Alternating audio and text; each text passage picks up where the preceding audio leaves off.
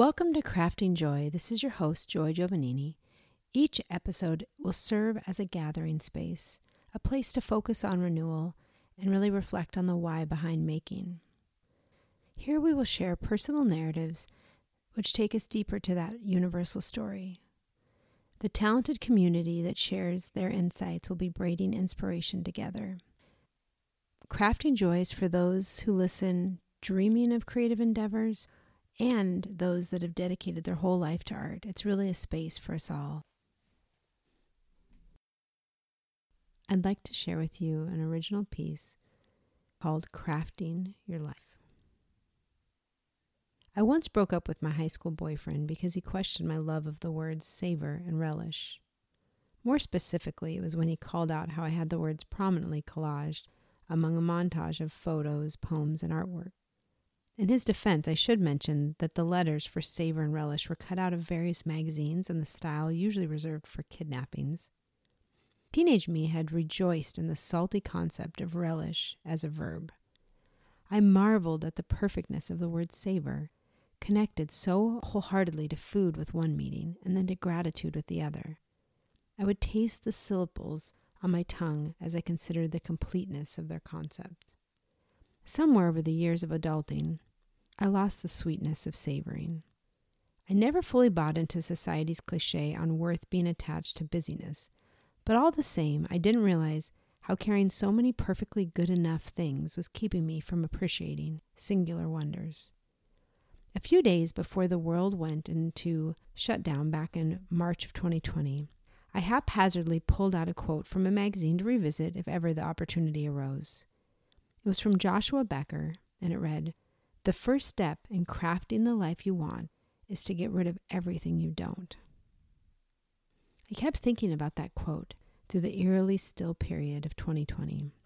I pondered what I would willingly add back to my plate when I had a plate again. As a Montana native, you bring a little of that with you wherever you live. So I had the concept of fallow land in the back of my mind that quiet April as I readied the raised beds for the year. Fallow land is an interesting concept in farming where the land is tended but intentionally left unsown for a period. There's a hollow beauty, like the inside of a surf polished shell, when it comes to leaving parts of your life that have been overworked out for a season. With a moment's notice, the hustle and bustle of an office, running between kids' sports, traveling, and entertaining friends had all vanished. In its place, other quieter, gentler crops sprouted. I've been a knitter for almost 20 years. I sought it out my first year of teaching, instinctively needing something to do with my hands after a busy day in the classroom. Knitting was a soul salve across my 20s and into my 30s.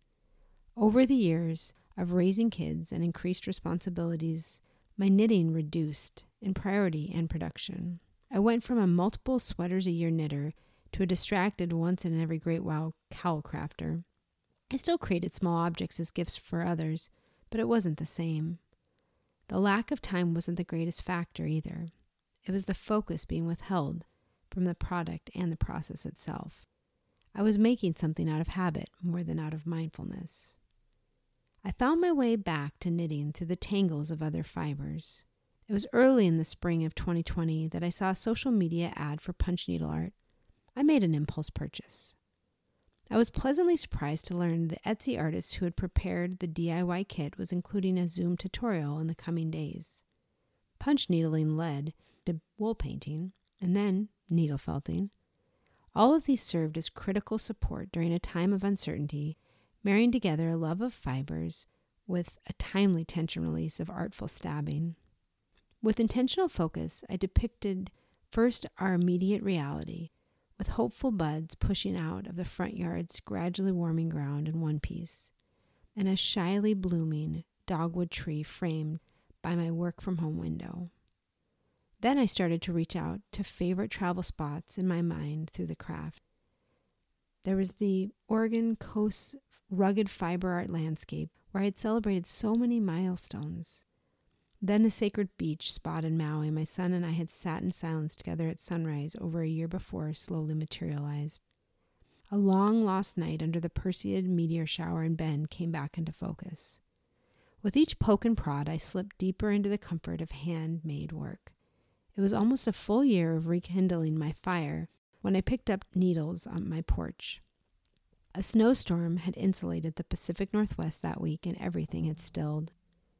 I click, click, clicked the starter of the fire pit, watching the flames twist and bend. I breathed in heavily as I surveyed the snowy blanket laid over the beds that had brimmed with lilies of the valley just nine months before.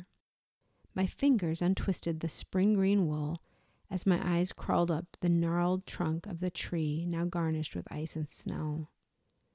I listened with intention to Katherine May's wintering the power of rest and retreat in difficult times, pausing often to let the message marinate.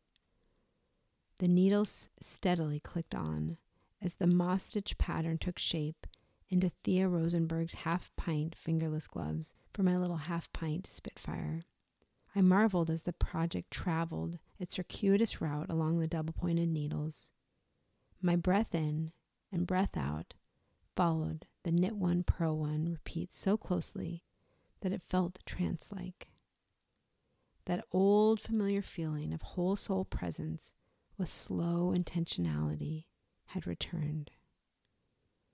Savor would be at the core of the life I crafted.